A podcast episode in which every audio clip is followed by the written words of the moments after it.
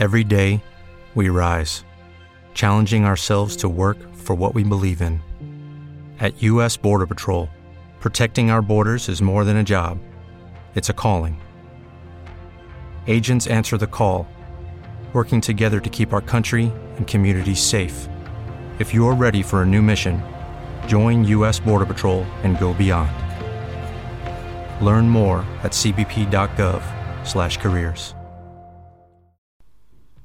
Üçüncü Bölüm Kovuk Harry pencereye sürünüp parmaklıklar arasından konuşabilmek için camı yukarı kaldırdı. Ron, dedi soluk soluğa. Ron nasıl yaptın? Yani nasıl? Karşısındaki manzarayı tam olarak kavrayınca da beyninden vurulmuşa döndü. Ron havanın ortasında park etmiş, eski, turkuaz rengi bir arabanın arka penceresinden dışarı eğilmişti. Ön koltuklarda oturan iki ağabeyleri Fred ve George da Harry'e sırıtıyordu. İyisin ya Harry. Neler oluyor? dedi Ron. Mektuplarıma niye cevap vermiyorsun? Bize gelmeni tam 12 kez istedim. Sonra babam eve geldi ve senin muggle'ların gözü önünde sihir kullandığın için resmi bir uyarı aldığını söyledi. Ben değildim.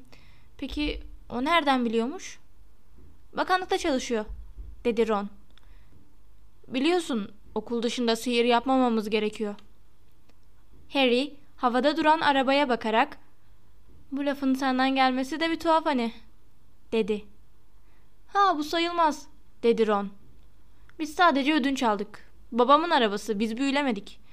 Ama birlikte yaşadığın o muggle'ların gözü önünde sihir yapmak. Dedim ya ben değildim.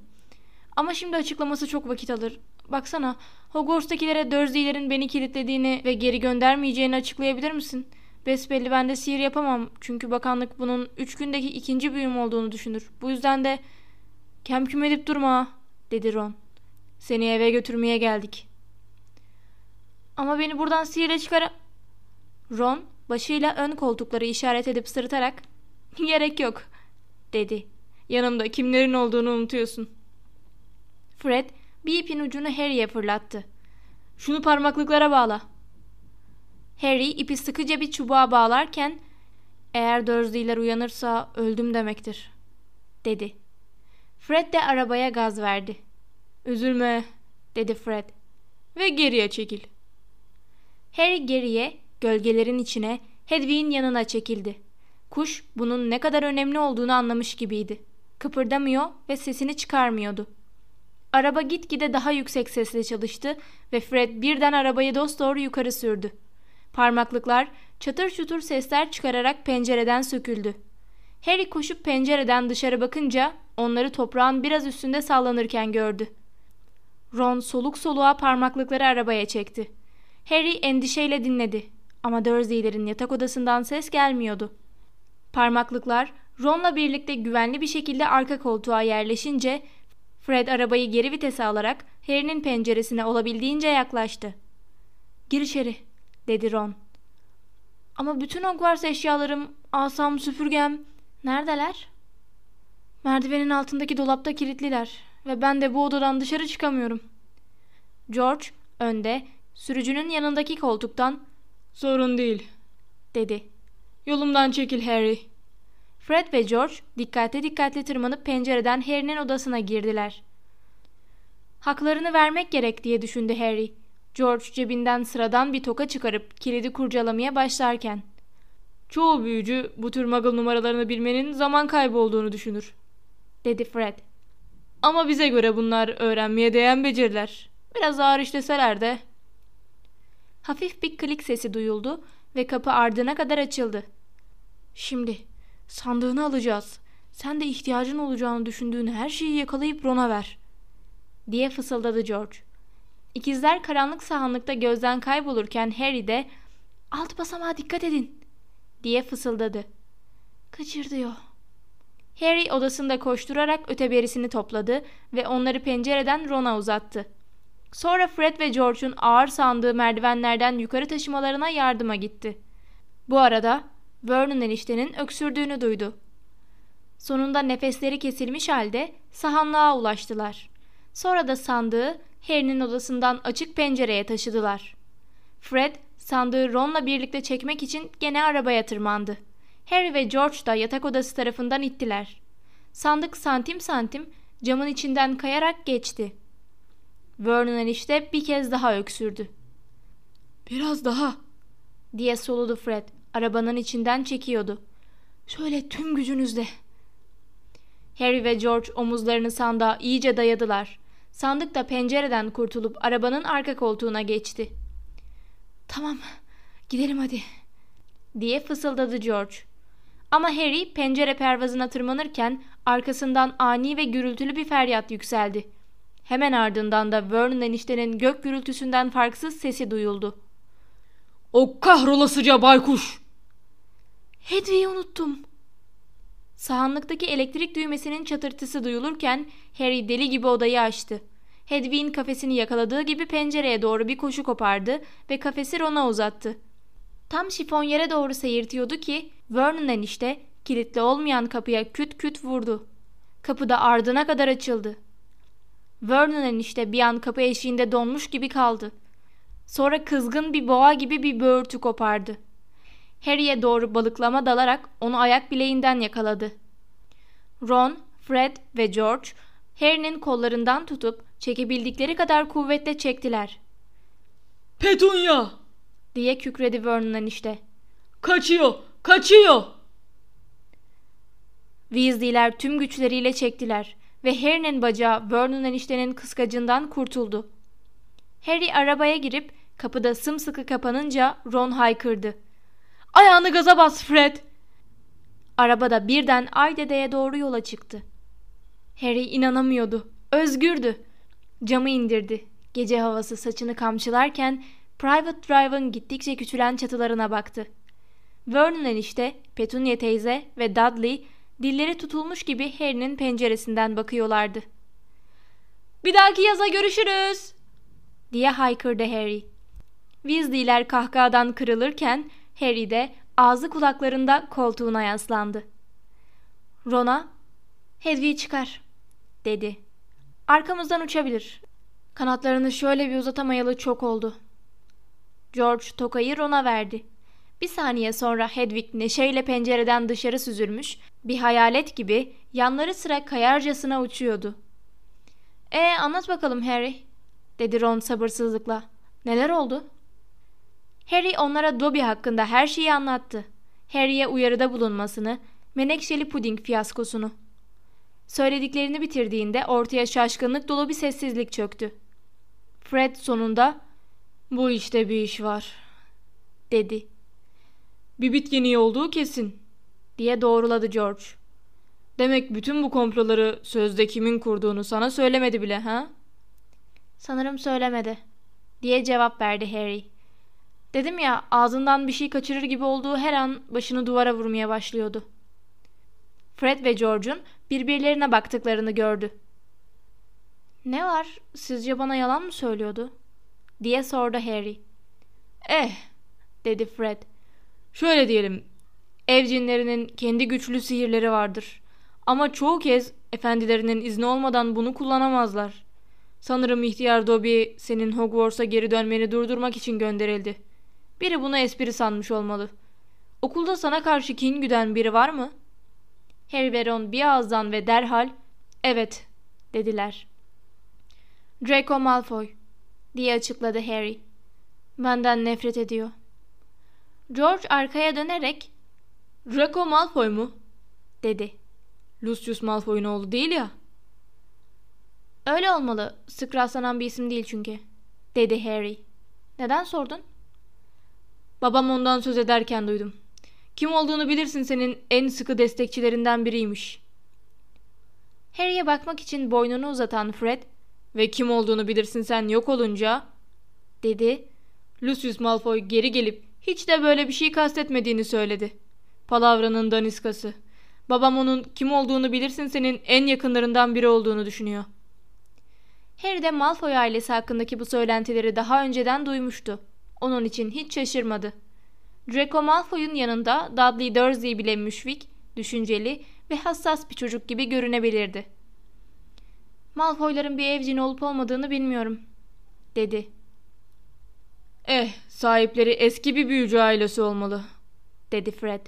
Ve mutlaka da zengindirler. George, evet, dedi. Annem hep ütü yapsın diye bir evcini ister. Ama bizim sadece tavan arasında berbat, yaşlı bir gulyabanemizde bahçeye yayılmış yer cücelerimiz var. Evcinleri büyük malikanelerde, şatolarda ve böyle yerlerde bulunur. Bizim evde cine rastlamazsın. Harry susuyordu. Draco Malfoy çoğu kez her şeyin en iyisini kullandığına göre aile büyücü altınına gömülmüş olmalıydı. Malfoy'u büyük bir malikanede çalımlı çalımlı dolaşırken görür gibi oldu. Harry'nin Hogwarts'a dönmemesi için aile hizmetkarını göndermek de tam Malfoy'un yapacağı türden bir şeye benziyordu.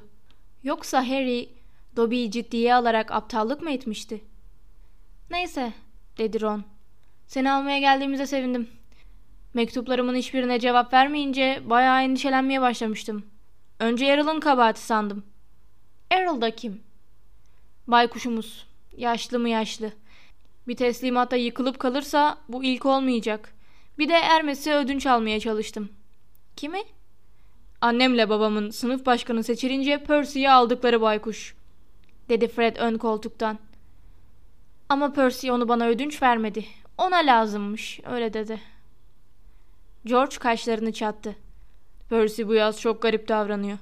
Bir sürü mektup gönderiyor ve vaktinin çoğunu odasında kapanmış halde geçiriyor. Yani bir sınıf başkanı rozetini parlatmak için insana belli bir zaman yeter. Çok batıya kaydım Fred. Diye ekledi gösterge tablosundaki bir pusulaya işaret ederek. Fred direksiyonu kıvırdı. Harry alacağı cevabı tahmin etse de ''Peki babanız arabayı aldığınızı biliyor mu?'' diye sordu. ''Eee hayır'' dedi Ron. ''Bu gece çalışması gerekiyor. Umarım annem arabayı uçurduğumuzu fark etmeden onu garaja döndürmeyi başarırız.'' ''Baban Sihir Bakanlığı'nda ne iş yapıyor peki?'' ''En sıkıcı bölümde çalışıyor.'' dedi Ron. ''Muggle eşyalarının kötüye kullanımı dairesi.'' ''Ne dedin?'' Muggle'ların yaptığı şeyleri büyülemekle ilgili anlıyorsun ya. Sonunda bir Muggle dükkanına ya da evine giderlerse diye. Örneğin geçen yıl yaşlı bir cadı öldü. Çay takımı da bir antikacı dükkanına satıldı. Onu alan Muggle kadın evine götürüp arkadaşlarına onunla çay ikram etmeye çalıştı. Bir kabustu. Babam haftalarca fazla mesai yaptı. Ne oldu? Çaydanlık aklını kaçırdı. Her yere kaynar çay püskürttü. Bir adam burnuna kenetlenmiş şeker tutacağıyla hastaneye kaldırıldı. Babam da çılgına dönmüştü. Bürosunda sadece o var. Bir de Perkins adında yaşlı bir büyücü. İşi örtbas etmek için hatırlama muskaları falan yapmak zorunda kaldılar. Ama baban bu araba... Fred güldü. Evet, babam Muggle'lara ait her şeye bayılır. Sundurmada bir sürü Muggle eşyası var. Parçalarını ayırır, büyü yapar, yeniden birleştirir. Eğer bizim eve baskın yapsaydı kendisini derhal tutuklaması gerekirdi. Bu durum annemi çıldırtıyor. George ön camdan aşağı sarkarak ''İşte ana yol'' dedi. ''On dakikada orada oluruz. İyi de olur. Hava aydınlanıyor.'' Doğuda, ufukta pembemsi bir parıltı görülüyordu. Fred arabayı aşağı doğru indirdi ve Harry yamalı bohçaya benzer tarlalarla bir ağaçlık gördü. ''Köyün biraz dışındayız.'' dedi George. Sen Catchpole. Uçan araba daha, daha da aşağı indi. Artık parlak kırmızı bir güneşin ucu ağaçlar arasından parıldamaya başlamıştı. Sobe, dedi Fred hafif bir sarsıntıyla yere çarptıklarında. Küçük bir bahçede viran bir garajın yanına inmişlerdi. Harry, Ron'un evini ilk kez gördü. Sanki bir vakitler büyük, taş bir domuz ağrıymış ama oraya buraya odalar eklenmiş ve sonunda ev birkaç katlı hale gelmiş gibiydi. Öyle eğriydi ki sanki sihirle ayakta duruyordu. Harry kendi kendine bunun olabileceğini hatırlattı. Kırmızı damın üstüne dört ya da beş baca konmuştu.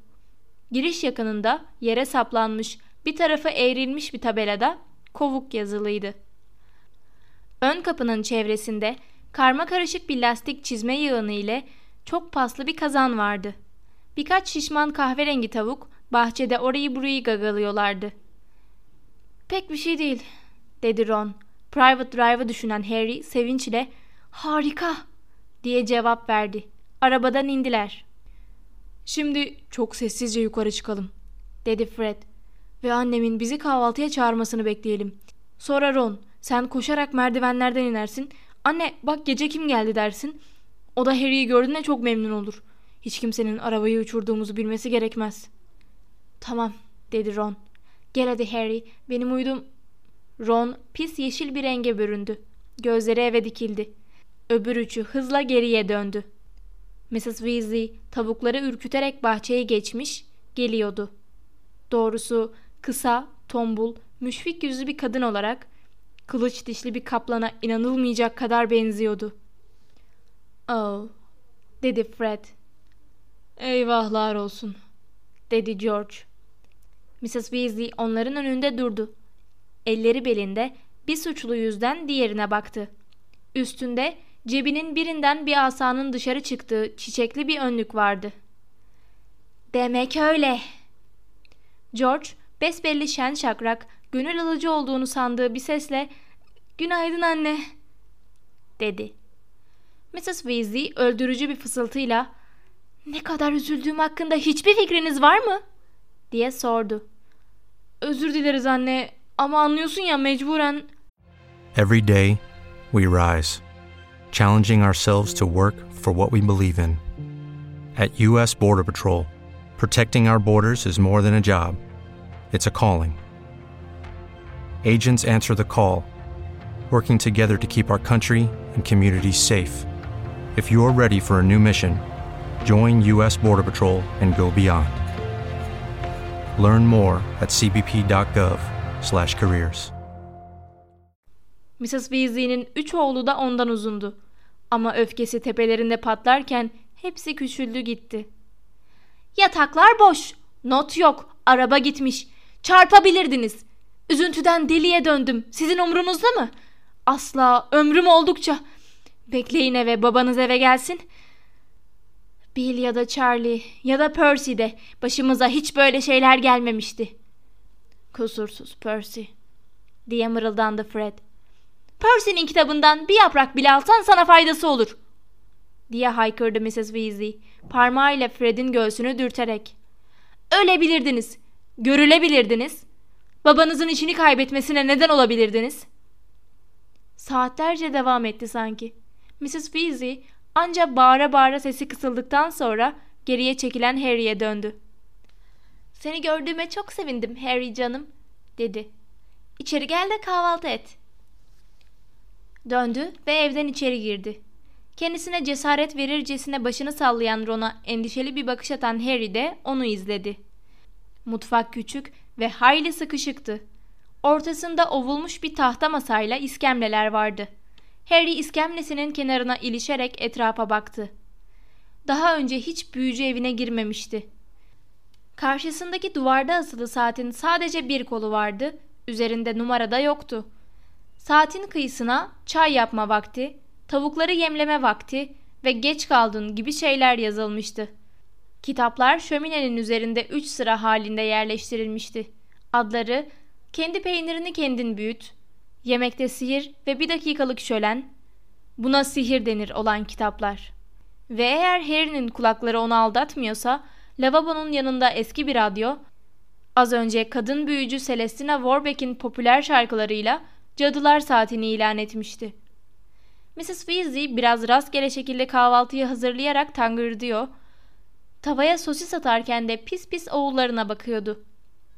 Arada bir aklınızdan ne geçiyordu bilmem ve dünyada inanmazdım gibi şeyler mırıldanıyordu.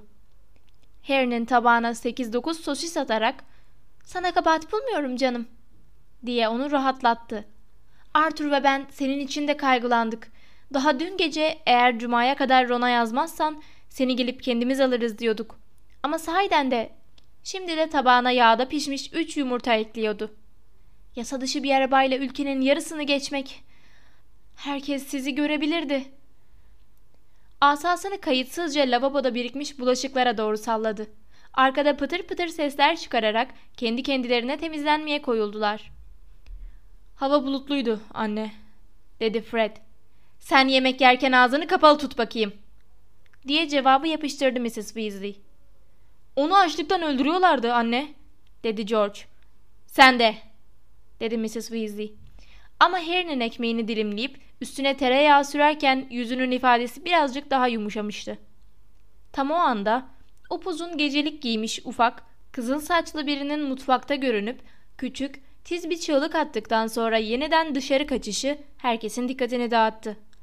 Ron yavaş sesle Harry'e ''Jenny'' dedi. Kız kardeşim bütün yaz senden söz etti. Evet imzanı istemesi yakındır Harry dedi Fred sırıtarak. Ama annesiyle göz göze gelir gelmez tek kelime daha etmeden başını tabağına eğdi. Dört tabak temizlenene kadar başka hiçbir şey konuşulmadı. Tabakların temizlenmesi de şaşılacak kadar kısa sürdü. Fred bıçağını ve çatalını sonunda elinden bırakarak ''Vay canına yorulmuşum'' dedi. ''Sanırım yatmaya gideceğim ve...''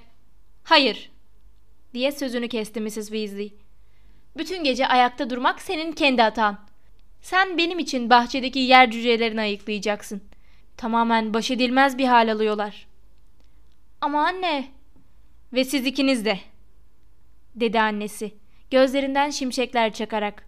Harry ise sen yukarı çıkabilirsin canım dedi. Onlardan o rezil arabayı uçurmalarını istemedin sen. Ama kendini cin gibi uyanık hisseden Harry atılıp Ron'a yardım edeceğim dedi. Yer cücelerinin nasıl temizlendiğini hiç görmemiştim çünkü.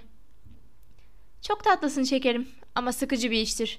Bakalım Lockhart bu konuda ne diyor? Şöminenin üstündeki yığından ağır bir kitap çekti. George inledi.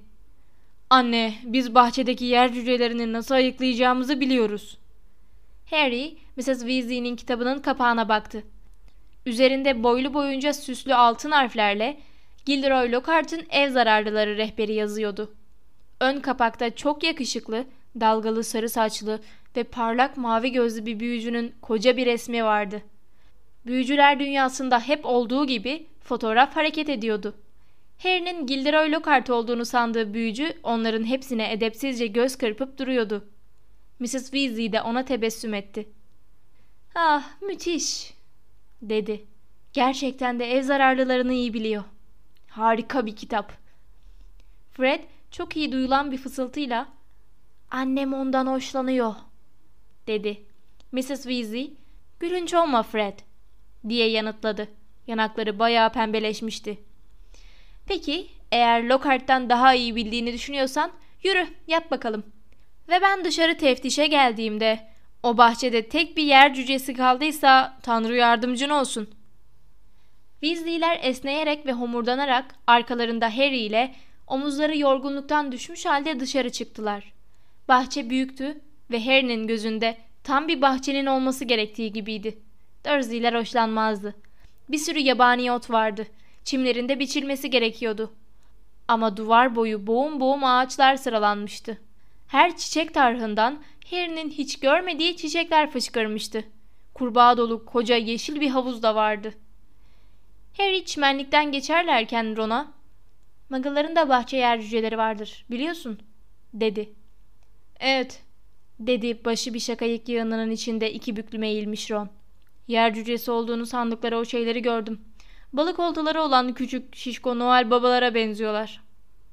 Şiddetli bir itişme gürültüsü duyuldu. Şakayıklar titredi ve Ron doğruldu. Bu bir yer cücesi dedi haşin bir edayla. Bırak beni bırak beni diye cikledi yer cücesi. Kesinlikle Noel Baba gibi bir şey değildi. Küçüktü, deridenmiş gibiydi, tıpkı patatese benzeyen büyük, düğüm düğüm, kel bir kafası vardı. Nasırlı küçük ayaklarıyla tekme atarken Ron onu kol mesafesinde tuttu. Ayak bileklerinden yakalayıp tepe üstü çevirdi. Böyle yapman gerekir, dedi. Yer cücesini başının üstüne kaldırdı. Bırak beni! Ve kement gibi büyük daireler halinde çevirmeye başladı. Harry'nin yüzündeki şok ifadesini görünce de ekledi. Bu onların canını yakmaz. Başlarını iyice döndürmelisin ki yer cücesi deliklerinin yolunu bulamasınlar. Yer cücesinin bileklerini bıraktı. Havada 6-7 metre uçan yer cücesi çitin ötesindeki tarlaya küt diye indi. İçler acısı, dedi Fred. Bahse girerim ki ben benimkini o kütüğün ötesine yollarım. Harry kısa süre sonra yer cücelerine fazla acımamayı öğrendi. İlk yakaladığını hemen çitin gerisine bırakmaya karar vermişti. Ama zaafı hisseden yer cücesi ustura gibi dişlerini Harry'nin parmağına batırdı. O da yer cücesini silkelemekte güçlük çekiyordu. Ta ki... Vay canına Harry. Neredeyse 20 metre. Çok geçmeden hava uçan yer cüceleriyle dolmuştu. George bir seferde 5-6 yer cücesi birden yakalayıp ''Görüyorsun fazla zeki değiller.'' dedi. Yer cücesi ayıklama işinin başladığını anlar anlamaz hepsi bakmak için yukarı fırlıyor. Şimdiye kadar aşağıda kalmayı öğrenmiş olurlar sanırsın. Az sonra tarladaki yer cüceleri sendeleyen bir hat oluşturmuş, küçük omuzlarını içeri çekmiş uzaklaşıyorlardı. Onların tarlanın diğer tarafındaki çitin ötesinde gözden kaybolmalarını seyrederken ''Geri dönecekler.'' dedi Ron. ''Buraya bayılıyorlar. Babam onlara çok yumuşak davranıyor, komik olduklarını düşünüyor.'' Tam o sırada ön kapı çarpıldı. ''Geri döndü.'' dedi George. ''Babam geldi.'' Koşarak bahçeden geçip eve girdiler. Mr. Weasley gözlüğünü çıkarmış, gözlerini de yummuş, mutfak iskemlesine yığılmıştı. Zayıf bir adamdı. Tepesi açılıyordu ama kalmış olan saçı tıpkı çocuklarınınki gibi kıpkızıldı. Tozlu ve dolaşmaktan eskimiş uzun yeşil bir cübbe giymişti. ''Ne gece ama!'' diye mırıldandı. Hepsi etrafına oturmaya başlarken çaydanlığa uzanarak. ''Dokuz baskın! Dokuz!'' ve ihtiyar mundungus Fletcher arkam dönükken nazar etmeye kalkıştı. Mr. Weasley koca bir yudum çay aldı ve içini çekti. ''Bir şey bulabildin mi baba?'' diye sordu Fred hevesle. Bütün elime geçen birkaç tane çekip küçülmüş kapı anahtarıyla ısıran bir çaydanlık oldu. Diye esnedi Mr. Weasley. Ama benim bölümümü ilgilendirmeyen bayağı pis şeyler vardı. Mortlake pek garip bir takım dağ gelincikleri için sorgulanmak üzere götürüldü. Ama neyse ki bu deneysel büyüler komitesinin işi. Tanrı'ya şükür. George, insanlar niye anahtarları küçültme zahmetine katlansın ki? diye sordu. Muggle'ları yemlemek için işte. Diye içini çekti Mr. Weasley. Onlara çekip küçülerek sonunda sıfıra inen bir anahtar sat ki ihtiyaçları olduğu zaman asla bulamasınlar. Tabi bu yüzden mahkum etmek çok zor. Çünkü hiçbir Muggle anahtarının durmadan çekip küçüldüğünü kabul etmez. Bu oyuna kaybediyoruz diye ısrar ederler. Tanrı yardımcıları olsun. Gözlerinin içine bakıyor olsa da sihri görmezlikten gelmek için akla gelen her şeyi yaparlar. Ama bizimkilerin sihir yaptıkları şeyleri de söylesem inanmazsınız. Arabalar gibi mi örneğin? Mrs. Weasley elinde kılıç gibi tuttuğu uzun bir ateş karıştırıcıyla görünmüştü. Mr. Weasley yerinde zıpladı. Gözleri bir anda açıldı. Suçlu suçlu karısına baktı. A araba... Ara... Arabalar mı Moleciğim? Evet Arthur, arabalar. Dedi Mrs. Weasley gözlerinden şimşekler saçarak. Düşün şimdi. Bir büyücü paslı eski bir araba alıyor. Karısına bütün yapmak istediğinin arabayı parçalara ayırarak nasıl çalıştığını görmek olduğunu söylüyor. Oysa aslında uçsun diye ona sihir yapıyor. Mr. Weasley gözlerini kırpıştırdı. Eh şekerim, bence gene de yasalar dahilinde kaldığını göreceksin. Yani tabii şey... Karısına gerçeği söylemiş olsa daha iyi ederdi ama yasada bir boşluk olduğunu göreceksin. Arabayı uçurmaya niyetlenmediği sürece arabanın uçuyor olabilmesi aslında... Arthur Weasley, o yasayı yazdığında bir boşluk olmasını sağladın. Diye bağırdı Mrs. Weasley. Sağladın ki Sundurman'daki bütün o muggle süprüntüleriyle tamircilik yapmaya devam edebilesin. Ve bilgine sunulur. Harry bu sabah senin uçurmaya niyetlenmediğin arabayla geldi. Harry mi? Dedi Mr. Weasley boş boş. Harry kim? Etrafına baktı. Harry'i gördü. Sıçradı. Hey tanrım. Harry Potter mı? Tanıştığımıza çok sevindim. Ron bize sizden o kadar çok bahset... Oğulların dün gece Harry'nin evine gidip gelmek için bu arabayı uçurdular. Diye haykırdı Mrs. Weasley. Bakalım bu konuda söyleyecek bir şeyin var mı? Sahiden uçtunuz mu? Diye sordu Mr. Weasley hevesle. İşler yolunda gitti mi bari? Yani, yani demek istiyorum ki... Lafını şaşırdı. Mrs. Weasley'nin gözleri şimşek çaktırıyordu çünkü. Bu, bu çok yanlış bir şey çocuklar. Gerçekten çok yanlış. Mrs. Weasley iri bir kurbağa gibi şişinirken Ron Harry'e bırakalım ne halleri varsa görsünler dedi. Gel sana yatak odamı göstereceğim. Mutfaktan sıvıştılar ve dar bir koridordan geçip çarpık bir merdivene geldiler. Merdiven ev içinde zikzaklar çizip yükseliyordu. Üçüncü sahanlıktaki bir kapı aralık duruyordu. Pat diye çarpılmadan önce Harry bir çift parlak kahverengi gözün ona dikilmiş bakışını yakaladı. Jenny, dedi Ron. Bu kadar utangaç olması ne kadar garip bilmiyorsun. Normalde çenesini hiç kapatmaz. İki kat daha çıkıp boyası soyulan ve üzerinde Ronald'ın odası yazılı küçük bir levha olan bir odaya geldiler. Harry başı neredeyse eğimli tavana değerek içeri girdi ve gözlerini kırpıştırdı. Bir fırının içine girer gibiydi. Ron'un odasındaki her şey turuncunun vahşi bir tonundaydı. Yatak örtüsü, duvarlar, hatta tavan. Derken Harry, Ron'un eski püskü duvar kağıdının neredeyse her santimetre karesini aynı cadılar ve büyücülerin posterleriyle kapladığını fark etti. Hepsi parlak turuncu cübbeler giyiyor, süpürge taşıyor ve enerjik bir şekilde el sallıyorlardı. Quidditch takımın mı? diye sordu Harry. Chudley Cannons, dedi Ron, devasa büyüklükte iki siyah C harfi ve hızlanan bir top güllesinin arma olarak süslendiği turuncu yatak örtüsünü işaret ederek. Ligde dokuzuncu.